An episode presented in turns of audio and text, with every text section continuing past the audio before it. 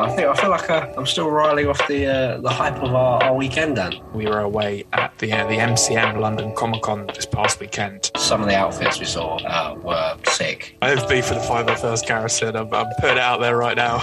Major bit of Star Wars news. Hayden Christensen is going to be returning as Anakin um, in the Ahsoka TV series.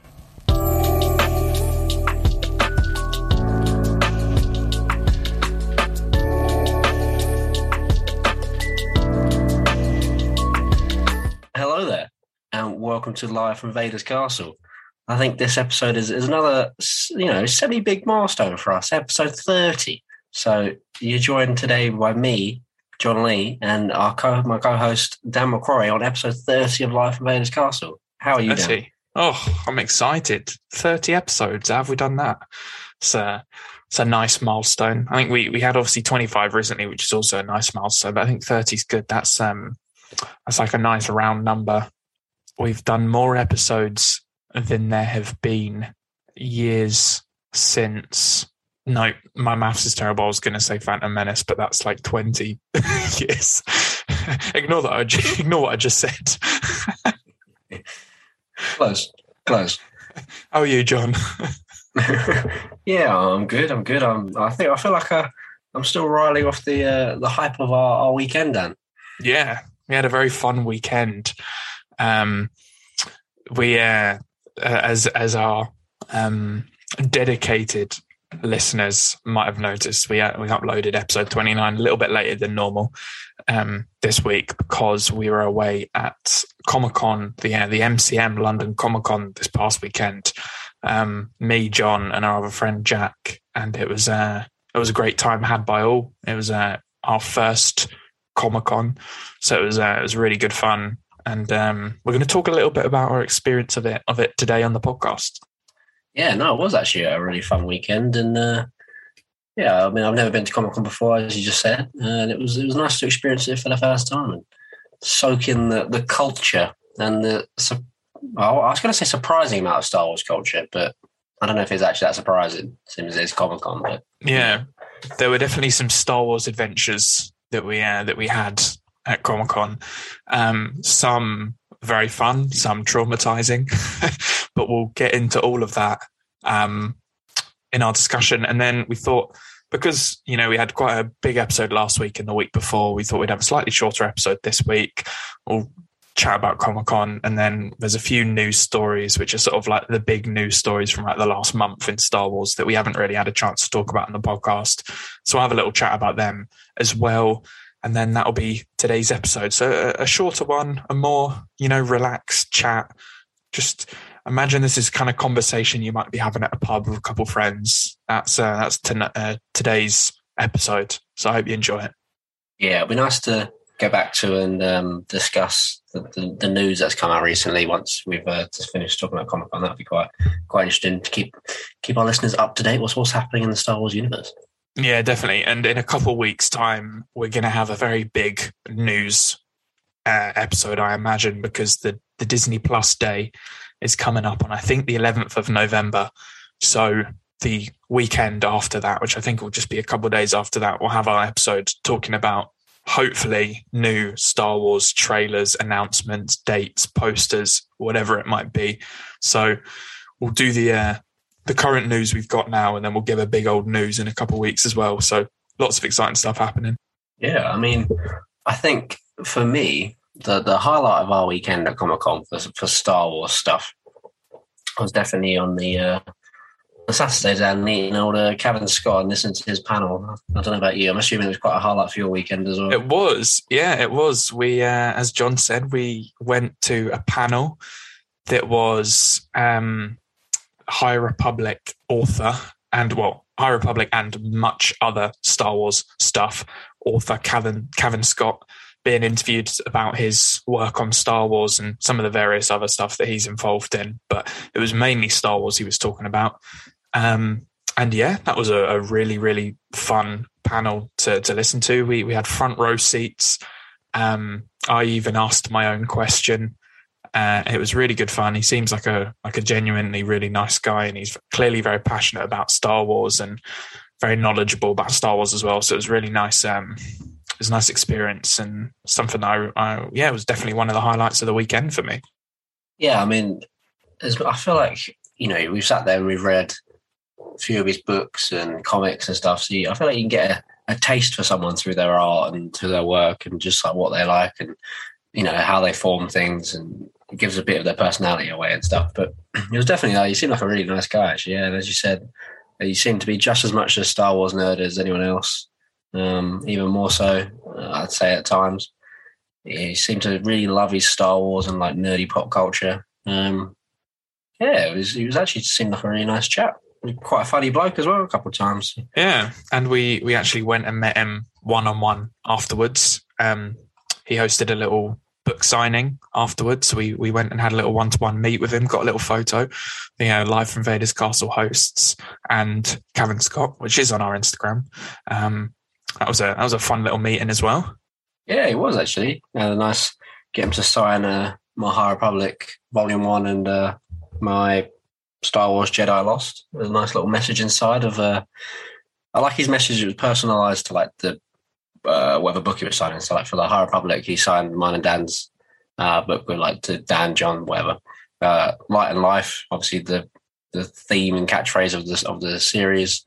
Uh, and then for my Dooku Lost, he signed it with Beware the Dark Side. Uh, so it's nice to see that he, he has mm. a little personal touch in there as well, which is always nice. Yeah, he uh, also signed my High Republic Volume 1 as well, and my uh, the Beware Vader's Castle sort of hardback collection of like the first two. Um, like I think it was Return to Vader's Castle and Ghost of Vader's Castle or something like that. Um, sort of um, mini series that he did. There's a collection book, and he signed that with like the Beware Vader, which was quite cool as well. So um, yeah, it was nice just getting a little chat with him. I, I, one of the things I said to him when I was having like the, the sort of one-on-one chat with him when I was getting him to sign it, I was like, oh, really like Rising Storm. Um, looking, uh, you know, looking forward to the end of High Republic Phase One, but also pretty terrified. And he sort of just laughed a bit, and I was like, I don't know if I should be um, relieved or more terrified that it's Claudia Gray writing the final book instead of you. and then he just like laughed, looked at me, and I was like, you're just gonna have to find out. And I was like, oh, I'm scared. this High Republic thing looks like it's gonna end badly for everyone involved. But um, no, it's, it's, it's nice to be him.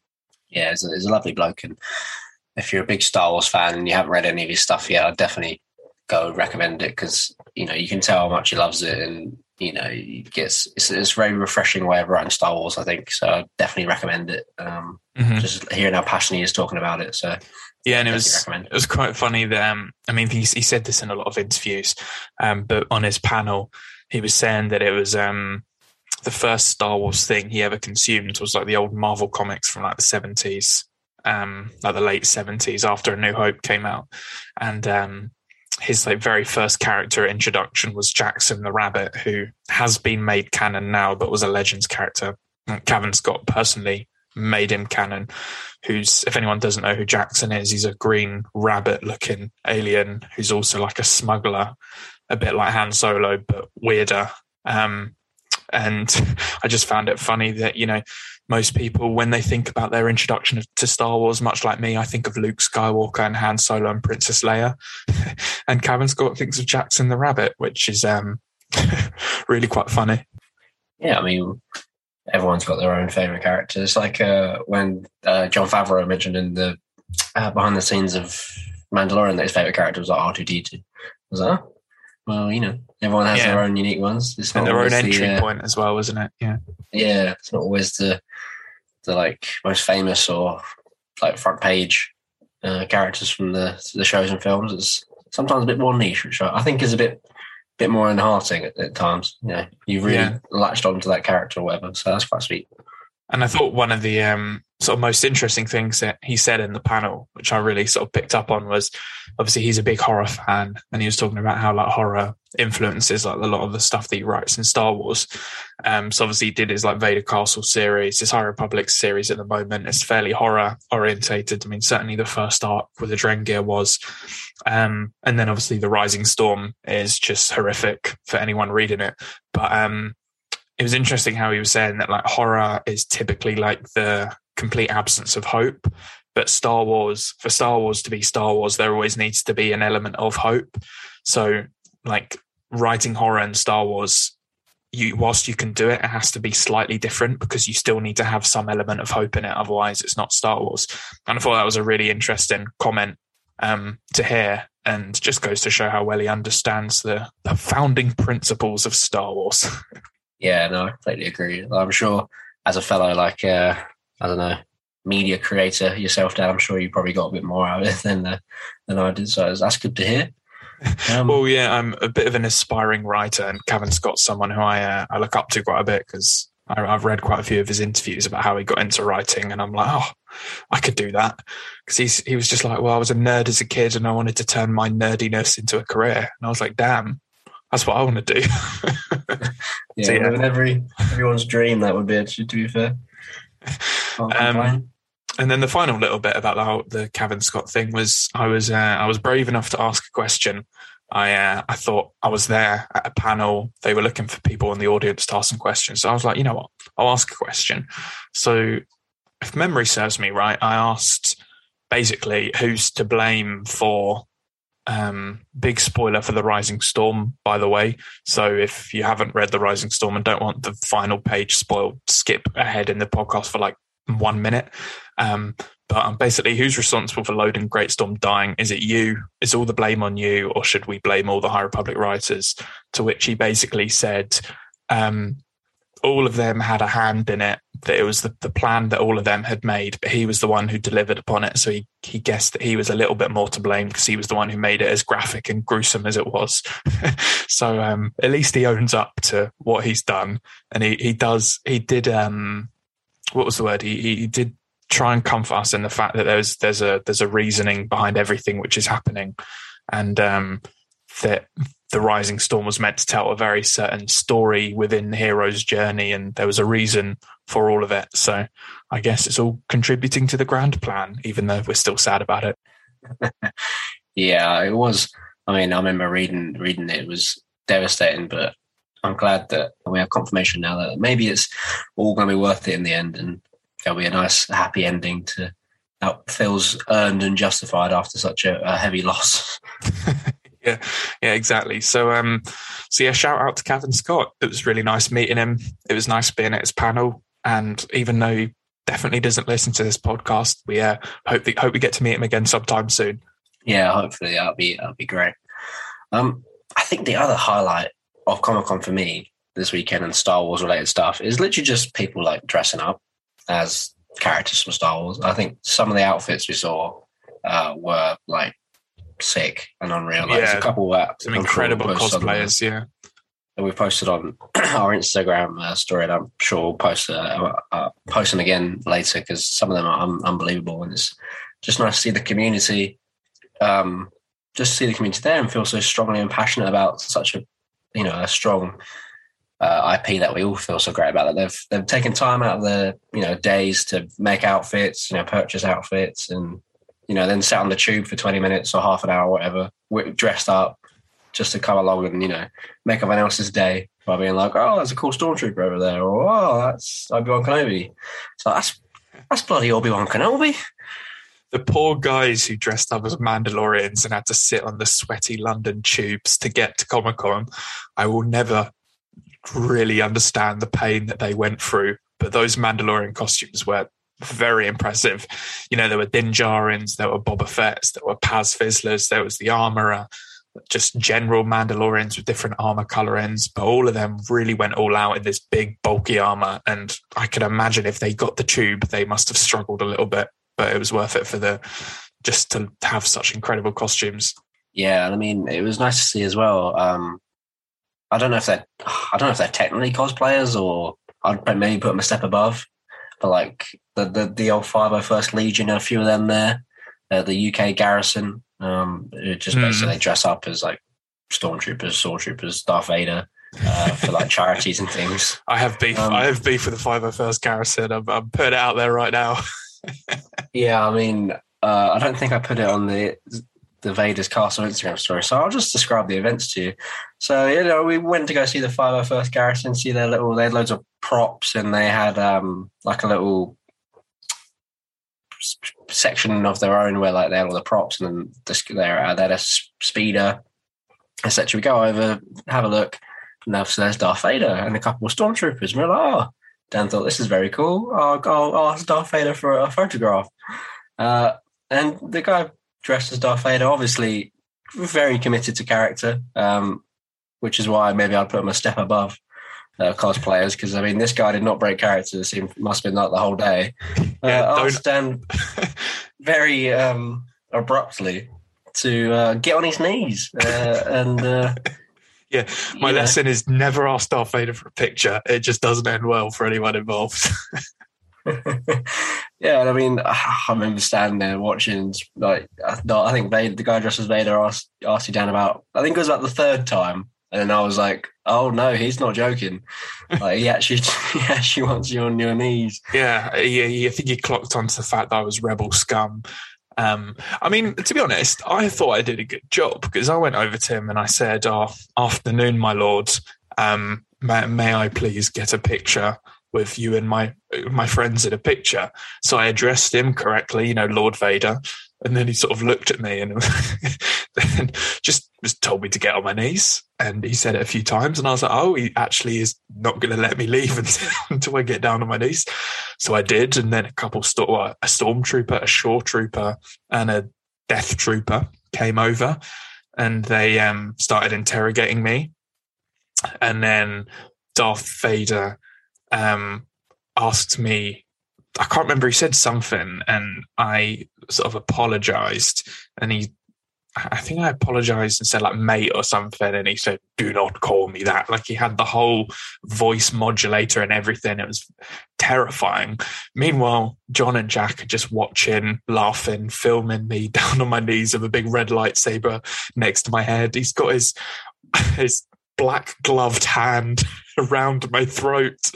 It was whilst they say the whole thing was very, you know, traumatizing, whatever, it, it wasn't. It was actually very funny. And I got a lot of respect for the these people who really like go full out in character, sort of deliver this like really unique experience at cons. And you'll see like one of the videos we posted on our Instagram was like all of them arriving with like an imperial officer at the front and all the stormtroopers like marching behind in like perfect time. Like they go all out, and it's really impressive stuff. And they they raise a lot of money for charity. So um, hats off to to them. But um, after that, there, there were actual police officers who were watching it happen, like real police officers, not not not cosplaying police officers, real bobbies watching it happen. And then we went over afterwards. We were like, "Did you see that? Did you see what happened?" They were like, "Yeah, it's funny." I was like, "Do your job, arrest these criminals." Yeah, that, that it was a good last two fair for me and chat. I've, I've got it pretty much all on film as well, which is absolutely fantastic. Uh, we even got a little video at the end. I meant to take a picture of the shore trooper, but it just it was still recording. So it's just the, the police officer and the shore, shore trooper just like probably take the piss out of you, to be honest. They have a little chuckle amongst themselves. Uh, so it's nice to see that the the local force takes you know aggression and violence seriously. but I was I was relieved to see on the Air Five Hundred First Instagram that I wasn't the only person that the only bit uh, rebel scum that they uh, caught at uh, Comic Con, and that there were many other people who were apprehended and made to go on their knees. So it wasn't just me, but it was uh, it was it was it was really funny. And we went back there the second day, and they had a like life size replica R two D two that was like remote controlled, making all the noises and everything, like rolling around, like coming up to people and like saying hello and stuff and that was like a real nerd moment for me. I, I, felt like I was Jon Favreau when he was talking about it in The Mandalorian. Um, just like that's R two D two right there. And he came over to me, and I was like, oh. So I went and touched R two on the head. It was a very cool, surreal experience. Um, so yeah, I had a lot of fun. Yeah, I mean, shout out to, to you know everyone that dressed up, and especially the five hundred first and stuff. Because as you say, you know they raise a lot of money for charity, and you know just an experience like that. I mean, while it was you, as a as a onlooker or a fly on the wall, you could be like, "Oh crap! Like, what, what's sort of going on over here?" Like for us Star Wars fans, you know, that's something that's while we all know everyone's there for a laugh and acting and stuff. You know, it, it makes your day. It's like this is something a bit unique. You don't get this every day. This is like you get lost in the moment of it, sort of thing. So you know, it's it's great that they can sit and stay in character like that all day, just to you know, for other people's pleasure, pretty much. You know, mm, so it's yeah. nice that they they come and they do that. Um, you know, across the country uh, you know, multiple days, and and yeah, they probably sit and travel in their gear and or have to drag it along with them or whatever. So yeah, shout out to them. They really, I'm sure they made a lot of people's weekends uh, extra special. Yeah, no, definitely, and and and you know, just all the Comic Con attendees like us um, who actually went in cosplay. We we didn't. This was our first time, so I just I just rocked a couple of Star Wars t-shirts um, and a hat. But I have decided next time I'm going to have to dress up. Um, but just you know, there were so many fun costumes. Like I saw some Han Solos, some Jedi, some loads of Mandalorians, um, some like rebel pilots in like the orange jumpsuits. There were a couple High Republic Jedi. There were um, there was an Ezra Bridger, a Cal Kestis. Um, obviously, there are a couple Vaders. Um, there was a great Chewbacca that we got a big hug from. It, there was just a lot of really cool costumes that people clearly put a lot of time and effort into, and just sort of wandering about and seeing people like in these really cool costumes was was really enjoyable to see. And there was a lot of Rey love as well, which I liked. A lot of people dressed up as Rey. Um, and not a single well i don't know there might have happened but not that i witnessed. Not a single toxic person went up to a Rey and said oh she's not a good character. You know it's just a nice positive atmosphere which is really nice to see because sometimes star wars on the internet makes you feel like nothing's positive but at comic-con it was just all friendly and, and really nice to see. Yeah it was actually. I was i agree. I was i was very surprised at the um the amount of like Reys i saw actually. I didn't think there'd be that many be like an odd one here and there, but there was quite a few actually, especially when we went out.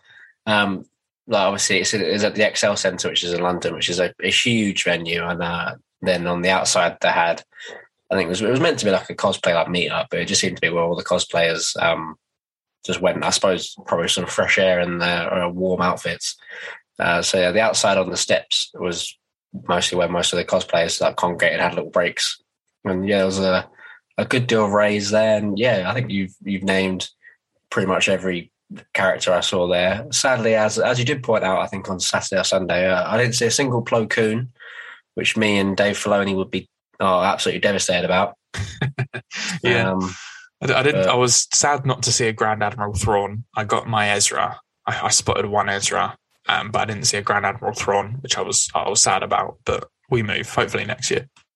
Yeah, well, that could be your outfit for next year then, Dan. I just don't know if I want to be blue for a whole day. I'm thinking Han Solo uh, because that's a little bit easier. Being blue all day, I think, is a lot of stress. like, what if the blue just starts to sweat off me because it is quite warm in there?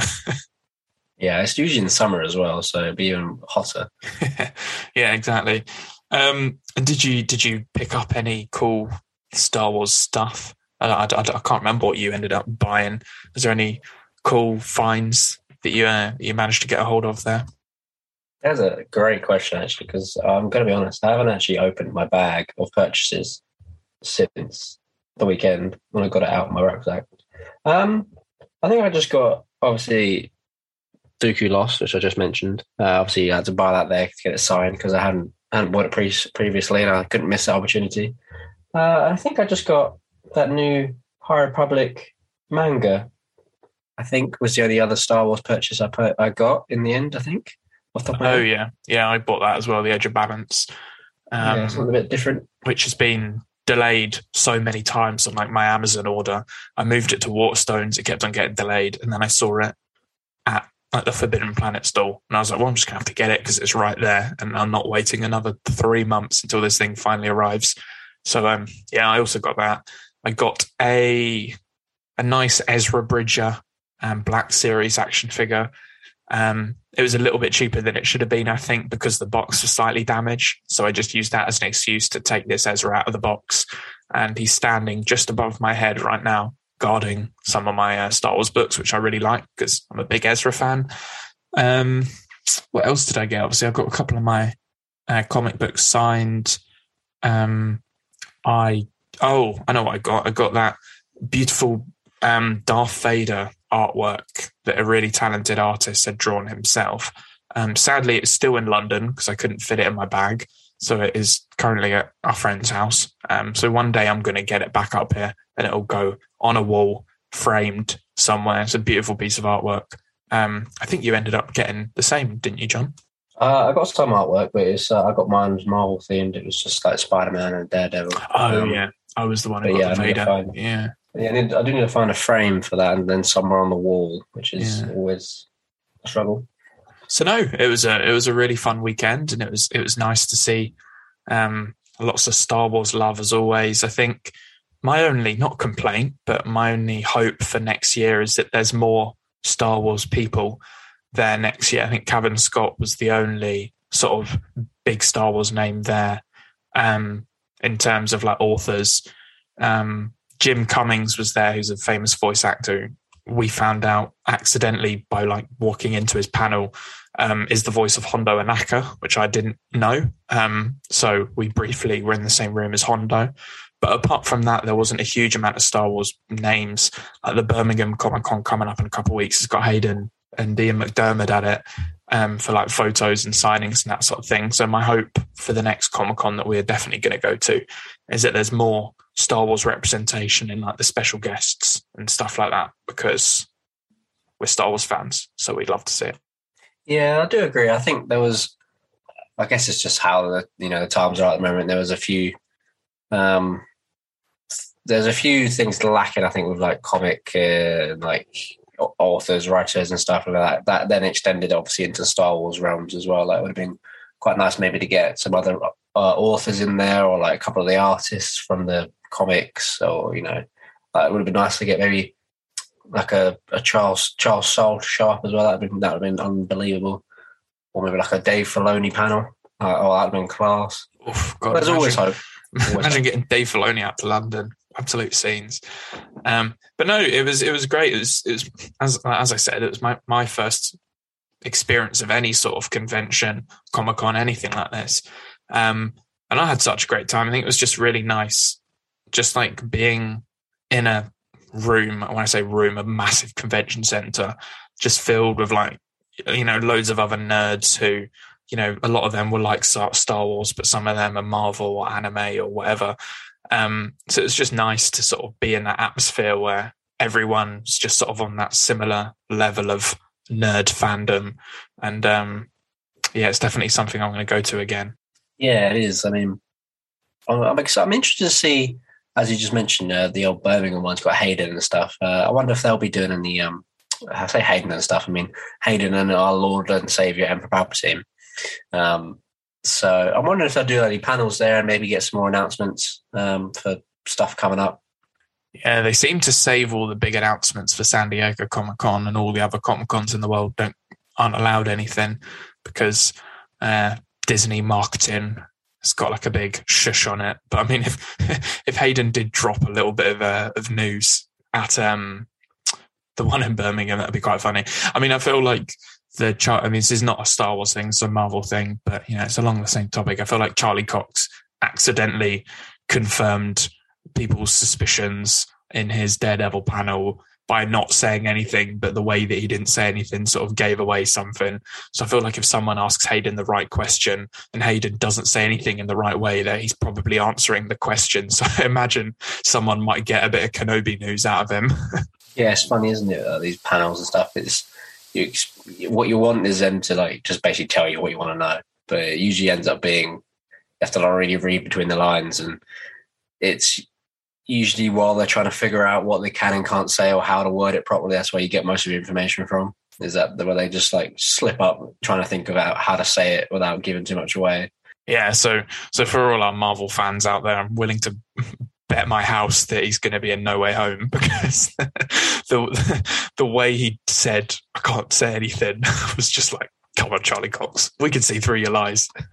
yeah, I mean, uh, yeah, I'll, I'll, join you on that bet. To be fair, um, yeah. yeah. I mean, I suppose uh, that leads on quite nicely to uh, the Star Wars news. I mean, we're talking yeah. about Hayden Christensen possibly giving away stuff in a couple of weeks' time. So I guess it yeah. segues quite well onto news about Hayden Christensen. It does, yes. That sort of wraps up a little discussion about Comic Con, and hopefully we'll be at future cons and we'll uh, get to talk about more stuff. But as John was saying, that's a nice little segue because the uh, the first major bit of Star Wars news, which I think dropped on Friday night.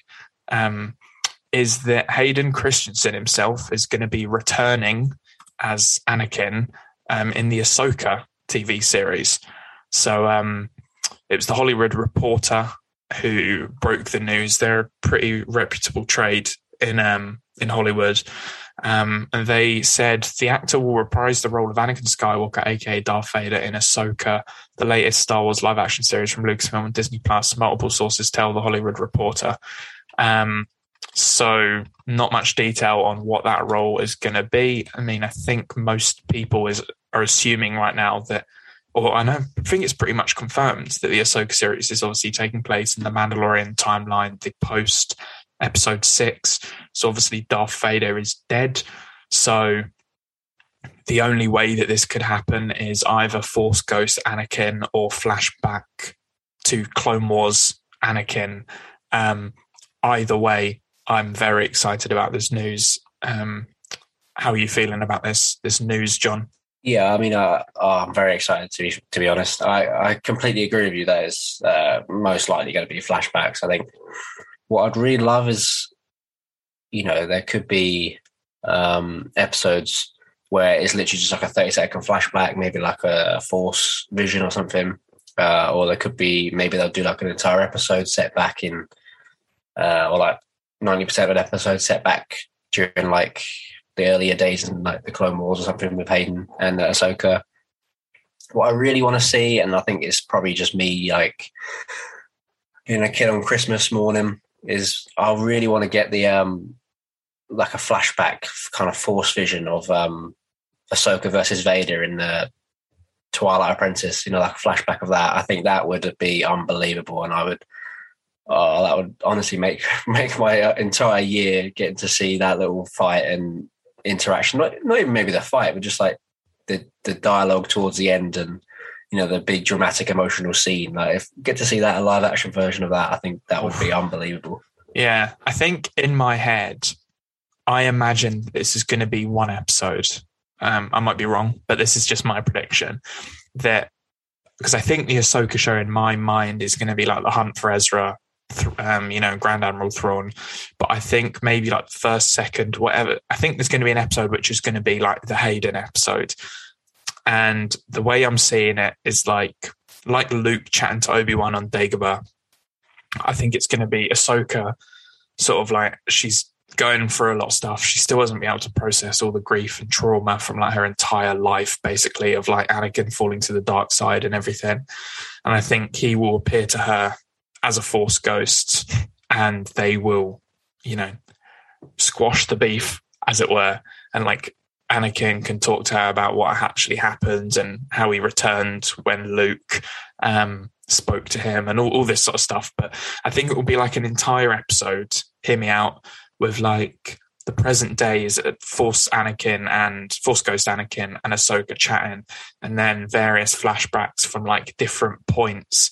So I like, oh, if we could see the Twilight of the Apprentice thing, as you were saying, that'd be unreal. But maybe it's like a sort of a Clone Wars mission that we haven't seen, or like various moments in the Clone Wars, chronologically different moments from the Clone Wars that like as Anakin and Ahsoka talk about it, it helps Ahsoka to like process the grief and process everything that she's been through, so she can finally like come to terms and like come to peace with Anakin. Um, that's my idea of how it might go. I'm not sure if I'm correct, but I can imagine Dave Filoni has that like thread of like he like I think he wants that resolution between Anakin and Ahsoka to happen, and I think like them talking like Jedi to Force Ghost, and then having some flashbacks that give a bit of context and just give a bit of like reminiscing on the good times. I think might help like that. So that's my hope. That's my guess, um, and we'll, we'll see what happens. Yeah, I mean, I I think that would be a fully feasible you know episode within the Ahsoka show. I mean, it's um, I think what's it?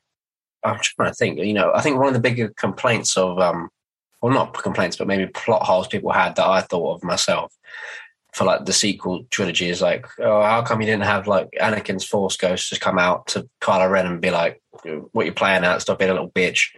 You know, like we moved past this about 20 years ago. Um, so I think it's fully feasible for you know Ahsoka and Anakin to have that sort of conversation. Um, is in the same sort of way that uh, Obi Wan and Luke had that conversation back in um, Empire Strikes Back and uh, and or Revenge of the Sith. Oh, God, what am I saying? Uh, yeah, Empire Strikes Back um, sort of thing. Um, so I think that'd be fully feasible, and it would be classic Dave Filoni to tug on our heartstrings like that and. get the emotional emotional tears going.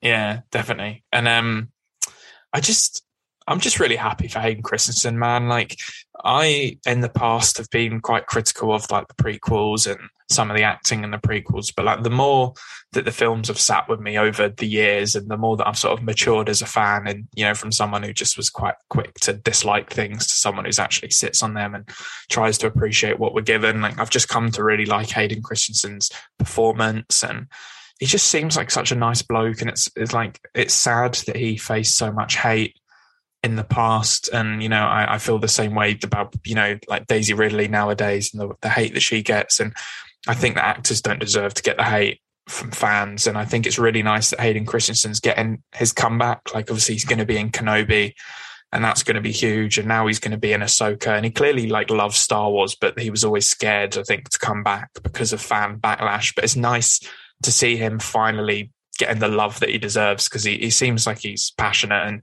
you know, whatever people's thoughts on Anakin and Anakin's character, Anakin's like portrayal in the films, like Hayden Christensen is Anakin Skywalker. So seeing him back, just, you know, from a story point of view, I'm really excited about for, but just from like a fan point of view of like seeing us move on from like all the, the prequel sort of, um, discourse and just see Hayden back in the modern day, I think it's going to be really good for Star Wars. And I hope that stuff like that continues to happen in the future for the likes of like Daisy Ridley and some of the characters who have had the same treatment in the, in the sequels as well. Yeah, I completely agree. And it was nice. It's nice to see, you know, go on Twitter and stuff. And I don't tend to dive too deeply into these Star Wars comments anymore unless I'm feeling like for a laugh. Um, depends on my mood on the day.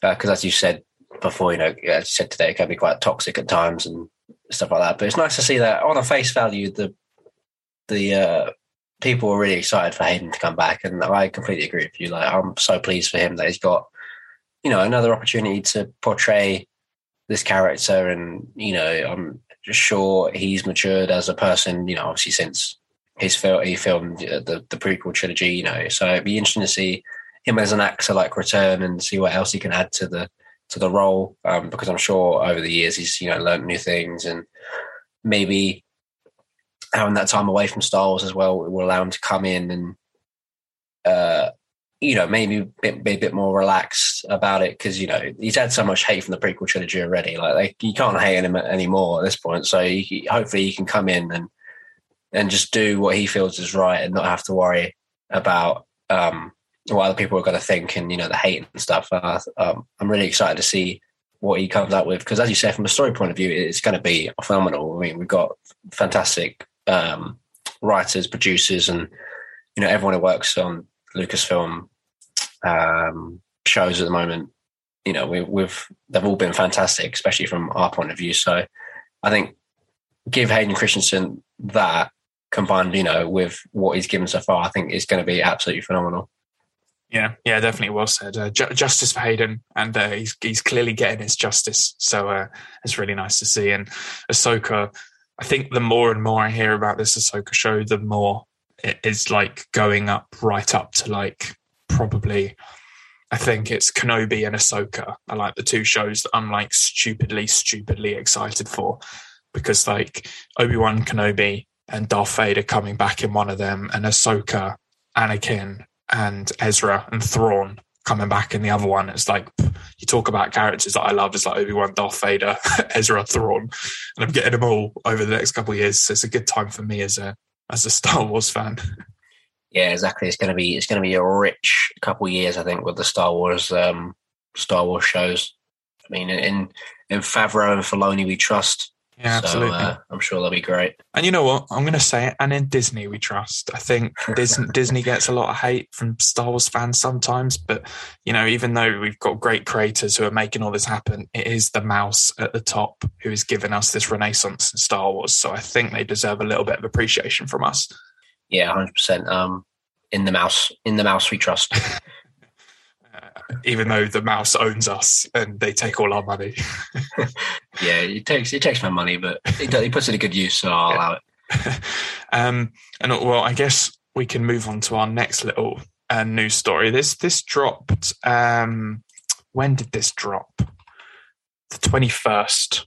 So how long ago was that? Was that about a week ago? Yeah. So on the twenty first, um, Star Wars on Twitter, Instagram, and everything posted um, a poster for the conclusion of phase one of the Star Wars The High Republic begins January 2022. And um, it is a phenomenal looking poster with really beautiful art, um, but it's also quite terrifying. It has Starlight Beacon um, getting blown up to it. So I guess that answers the question of what the fallen star is in Claudia Gray's upcoming book. Um, and then it has beautiful artwork of all of our favorite Jedi characters from the High Republic era. I mean, we've got Avar, Stellan, and Elzar, sort of the big three. Um, we've got Bell Zettifar and Burryaga and Vernestra and, and Terec and Ceret, Keeve Trennis. Um, all most of the Jedi are all there really. Um, and it says, "Who will survive when the light of the Jedi goes dark?" The conclusion of Phase One of Star Wars: High Republic begins January 2022. Um, who will survive? Being in very bold letters does not give me an immense sense of hope. Um, but I am also thoroughly excited for this. I think this conclusion to Phase One, Phase One out of three, by the way, so there's still a lot more story to tell. It's clearly going to go out with a bang. So I'm, uh, I'm very, very excited. Yeah, me too. Actually, like just thinking about the next couple books and comics, and to be honest, as all the multimedia in the High Republic, I've actually been really enjoying. And uh, the story we've got so far is just absolutely gripping. Um, and I think this poster just entices me in even more. Uh, I mean, I don't want to. I don't really want to know the answer to who will survive. I'd rather just, you know, I'd rather if if it meant that I could never consume another bit of Star Wars multimedia in my life, but all my boys survived, and I'd never find out if they died or not. I'd, I'd probably be all right with it. Yeah, but that's, that's not going to happen, is it? yeah, I, I just the, the, the word "survive" being so close to Elzar Mann terrifies me. I think in the picture, Elzar's the one basically closest to it, and Elzar's going for a lot. And I think he has become my favorite character of the era and probably one of my favorite characters in Star Wars as a whole. And I'm really excited to see what Claudia Gray does with him as a writer because I think Charles Soule and particularly Cavan Scott done a phenomenal job of him as a character and really made me connect with him on sort of quite a deep emotional level. So um, I love all the High Republic characters. I don't want any of them to die, but Claudia Gray, I'm warning you now, stay away from Elzar Mann, please. even though she's already written it. So if she's killed him off, she's already put pen to paper. It's already happened, and um, you will no longer be my favorite Star Wars writer if you do that. yeah. well, there's one there's one person they're missing off this poster. I'm not too happy about it, and it's uh, I can't remember his name for the life of me. But who's who's the fella in the uh, suit that's like made of jelly? Oh, what's his name? OrbaLin. Yeah, OrbaLin. Where's Is he? OrbaLin not in? That's a good point. There is no OrbaLin. That's outrageous. That is. Oh, that is. That, that man was the boy.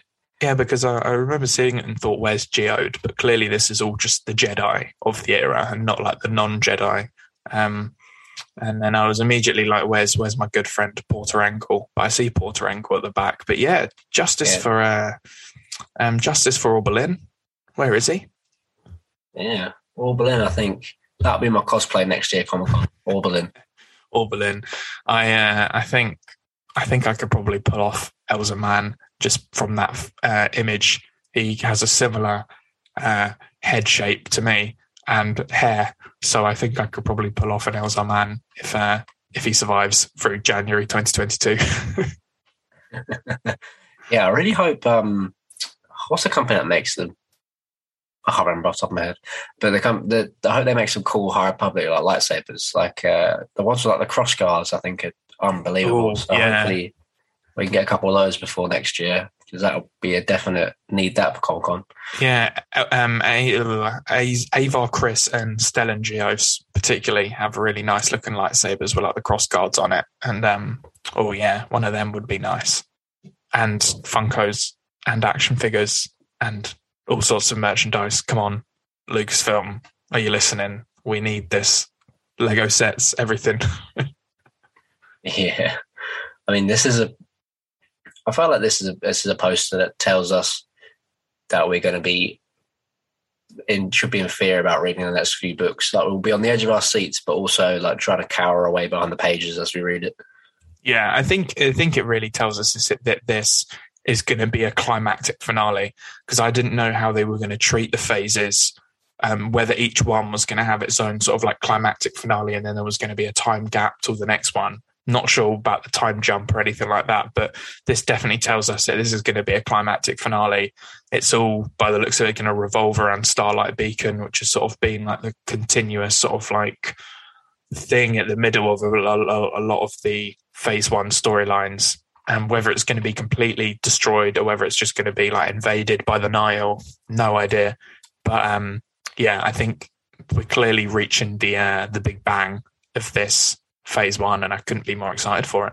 Yeah, me too. I mean, it's I've really enjoyed reading the uh, the current Star Wars High Republic books. Like they were my first dive into like Star Wars books, and I have to say they they didn't disappoint. So the next phase, I've judged judging by this poster and uh, judging by what we've seen before, uh, is going to be unbelievable.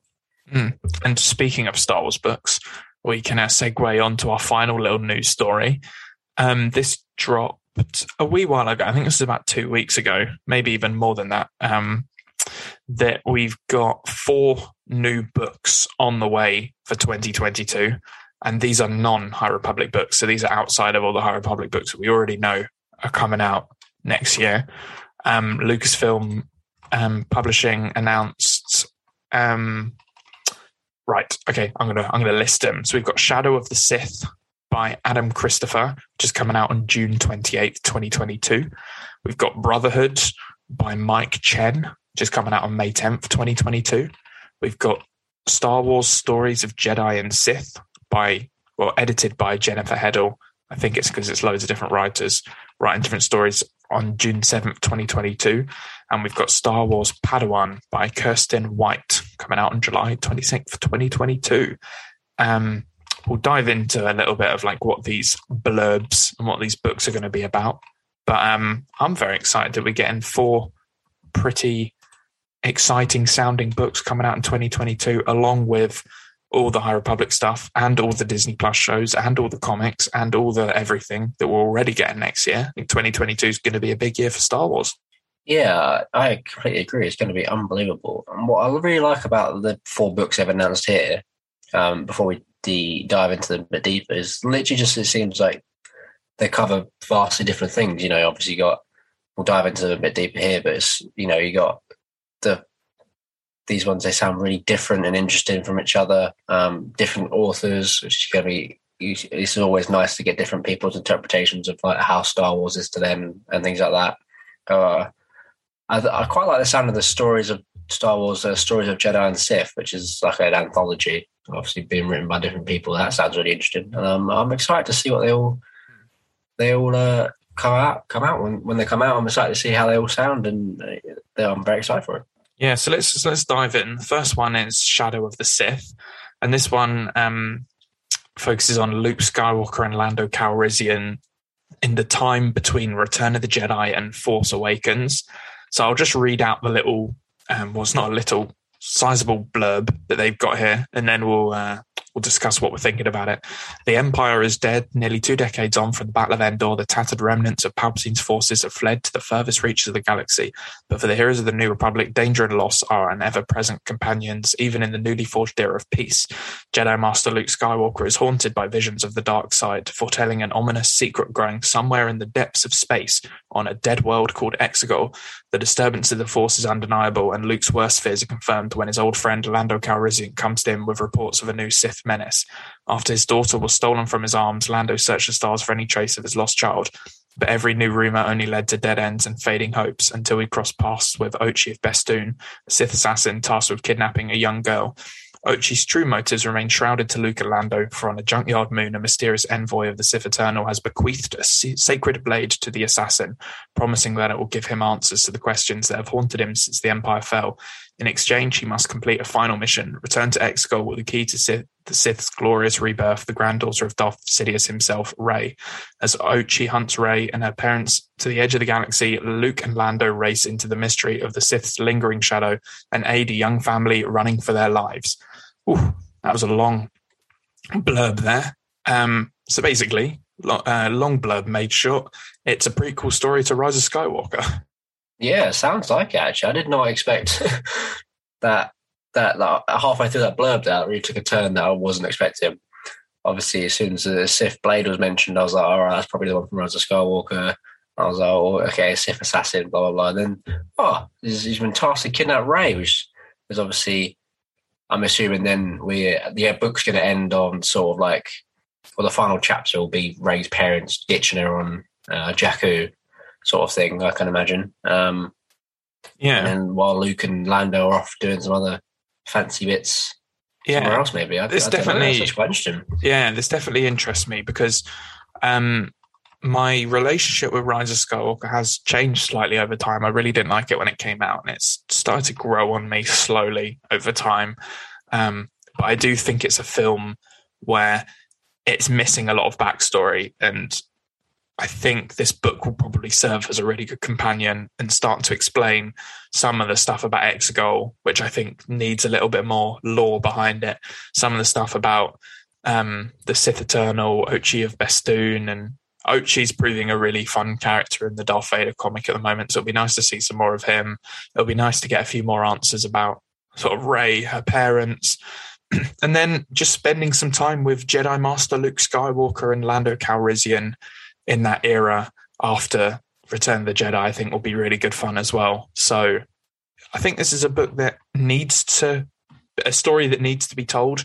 I think it's a story that will help some fans find a little bit more context in Rise of Skywalker. And it just sounds like a really interesting story. So this is one that I'm definitely, definitely excited for. Yeah, me too. I mean, it'd be really nice to see uh, Luke after uh, Return of the Jedi. Just you know, maybe finding his feet a bit, and you know, getting to to get into that master status, and obviously, and then finding finding how he wants to be like a Jedi. Because obviously, at the end of Rangers, uh, the end of Return of the Jedi, we see him, you know, celebrating he's a Jedi, blah blah blah. We don't really get to see him what happens afterwards, how he becomes or you know the beginning of the story how we, we get to in uh, the Last Jedi sort of thing. So I'd be really interested to see Luke finding his feet maybe as a Jedi and how he finds the first few years after after the Return of the Jedi. Yeah, yeah, definitely. Um, and the next one is called Brotherhood. Um, this one's a slightly shorter um, blurb, so I'll read it. But this one is about Obi Wan Kenobi and Anakin Skywalker during the Clone Wars which I think is something that everyone wants to see. So this is something very exciting as well. The Clone Wars have begun. Battle lines are being drawn throughout the galaxy with every world that joins the Separatists. The peace guarded by the Jedi Order is slipping through their fingers after an explosion devastates Cato Neimoidia, the jewel of the Trade Federation. The Republic is blamed and the fragile neutrality of the planet is threatened.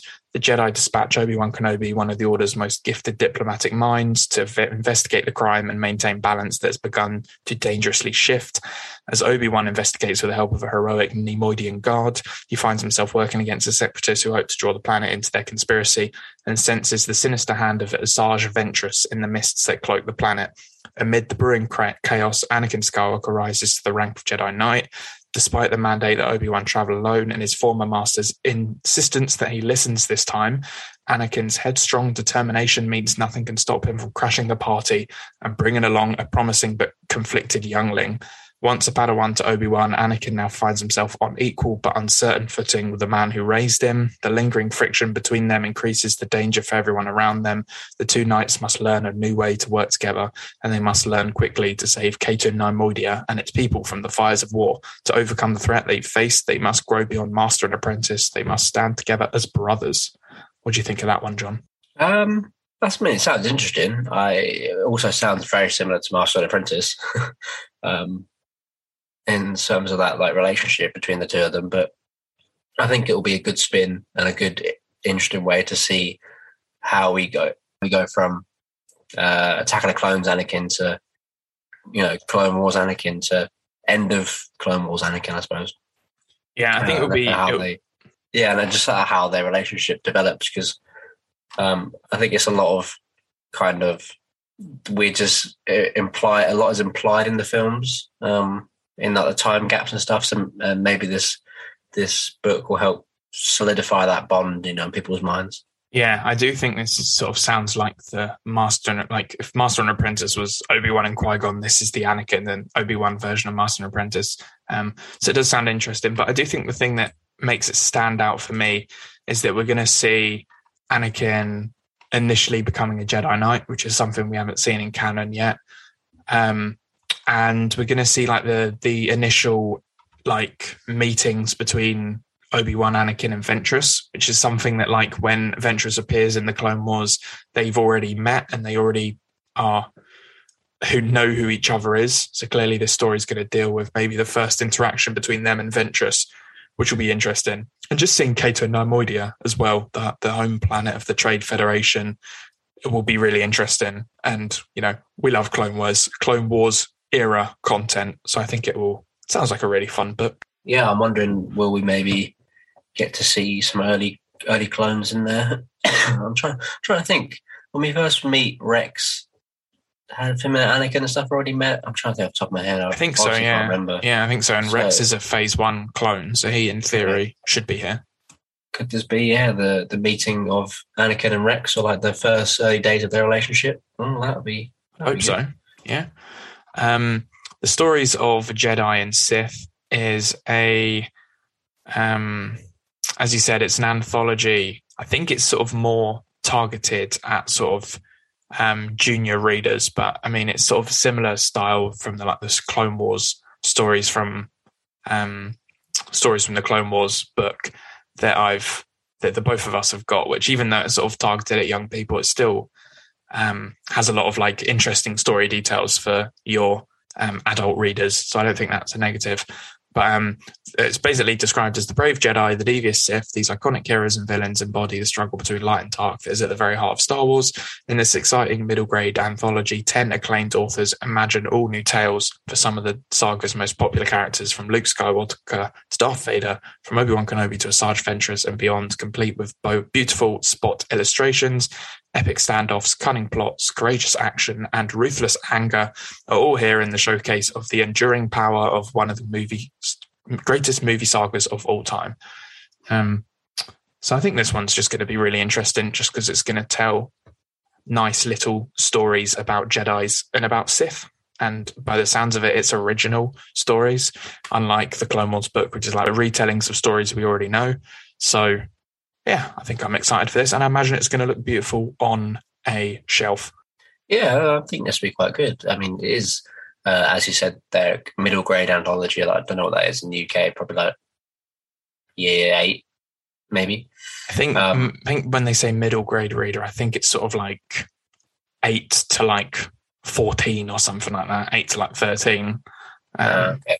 But I mean, I've I've read quite a few of the Star Wars middle grade books, and there's still a lot of like deep Force lore stuff in there that adults can connect with. So I, I never really see it as an issue. Yeah, I mean, I'm hoping it'll be good, and I'm sure the like stories matched with the art and stuff will be be very interesting. And as you say, it will look good on the shelf, so I'm sure it will be sitting proudly on my shelf whenever it comes out. Definitely. And the last one to round off this bit of news and the episode is Padawan by Kiersten White.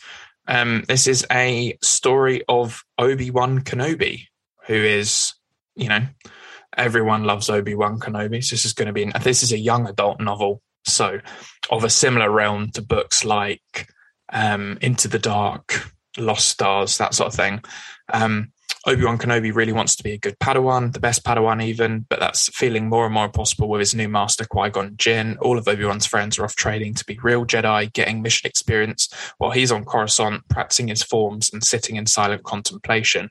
Ever since Qui Gon's former master Dooku left the Order, it feels like Qui Gon has been too busy trying to connect with the Force or arguing with the Jedi Council to properly train his Padawan when Obi-Wan finally convinces Qui-Gon to take him on a mission to a remote planet once explored by an ancient Jedi, his master doesn't show up the morning they are to leave, so Obi-Wan impulsively takes off by himself. Upon arriving on the mysterious lush planet, he encounters a group of teenagers with no adult supervision and who all seem to have some connection to the Force.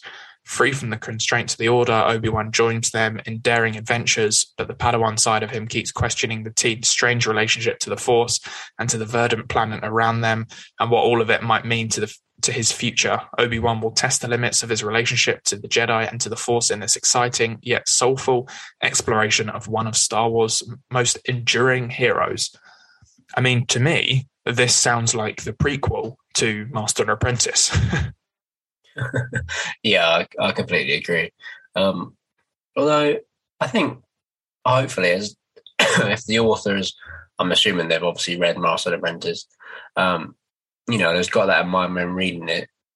That I'm, I'm, hoping that they can really work off some of the themes present in Master and Apprentice and maybe give us a bit more backstory into some of the relationship struggles that Qui Gon and Obi Wan had in that book, and mm. hopefully give us a bit more of an expansion onto their relationship. Yeah, because I, I, think it was one of the things we talked about when we did our episode on Master and Apprentice. Master and Apprentice is like the Master and Apprentice book, but it was more focused on Qui Gon, whereas this sounds like the reverse of that, where it's mostly Obi Wan's book, but Qui Gon is a presence. So I think that's going to be really interesting. And Master and Apprentice brought up this like rebellious side of Obi Wan that used to exist until he met Qui Gon. And it sounds like this book's going to dive into a bit of that rebellious side with him going off on a mission on his own. So I think that's going to be a really interesting side of Obi Wan to see. And Obi Wan, such a beloved character, just seeing more of his like origins, seeing more of him pre Phantom Menace and him developing as a Padawan, I think is going to be a really interesting um, thing to see. So yeah, this this book couldn't come sooner as well.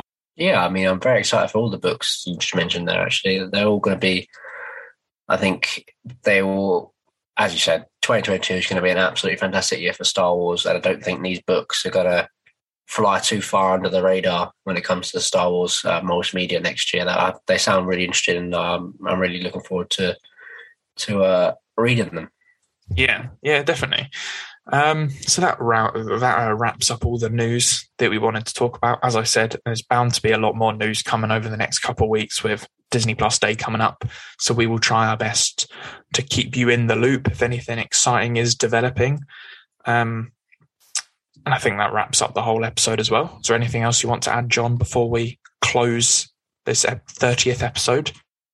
No, no, I'm, I'm all good here. Thank you. Perfect. So if you've enjoyed, um, make sure to follow our podcast, subscribe to our podcast on whatever app you use. Um, follow us on social media at Live from Vader's Castle on Instagram, at Vader's Castle Pod on Twitter, and Live from Vader's Castle on YouTube. Um, we post new episodes of our podcast every week and have a variety of other stuff on our other social medias like book reviews, comic reviews on our Instagram. So if you like what we do and want to hear more from us, stay tuned on those social media accounts. And we will be back next week to I think I think we uh, we might return to our Mandalorian rewatch next week, John. How does that sound? Ooh, that'd be nice. Yeah. Go for it. So that's what you can look forward to next week. And then we've got a, as I said, we've got Disney Plus Day coming up, and then we've got a Thrawn book review coming up as well. So maybe it'll be Mando, Disney Plus Day, Thrawn, in that order, probably. We shall see. Yeah, sounds good to me. But yeah, um, thank you very much for listening, guys, and uh, we'll see you next week. Bye. Bye.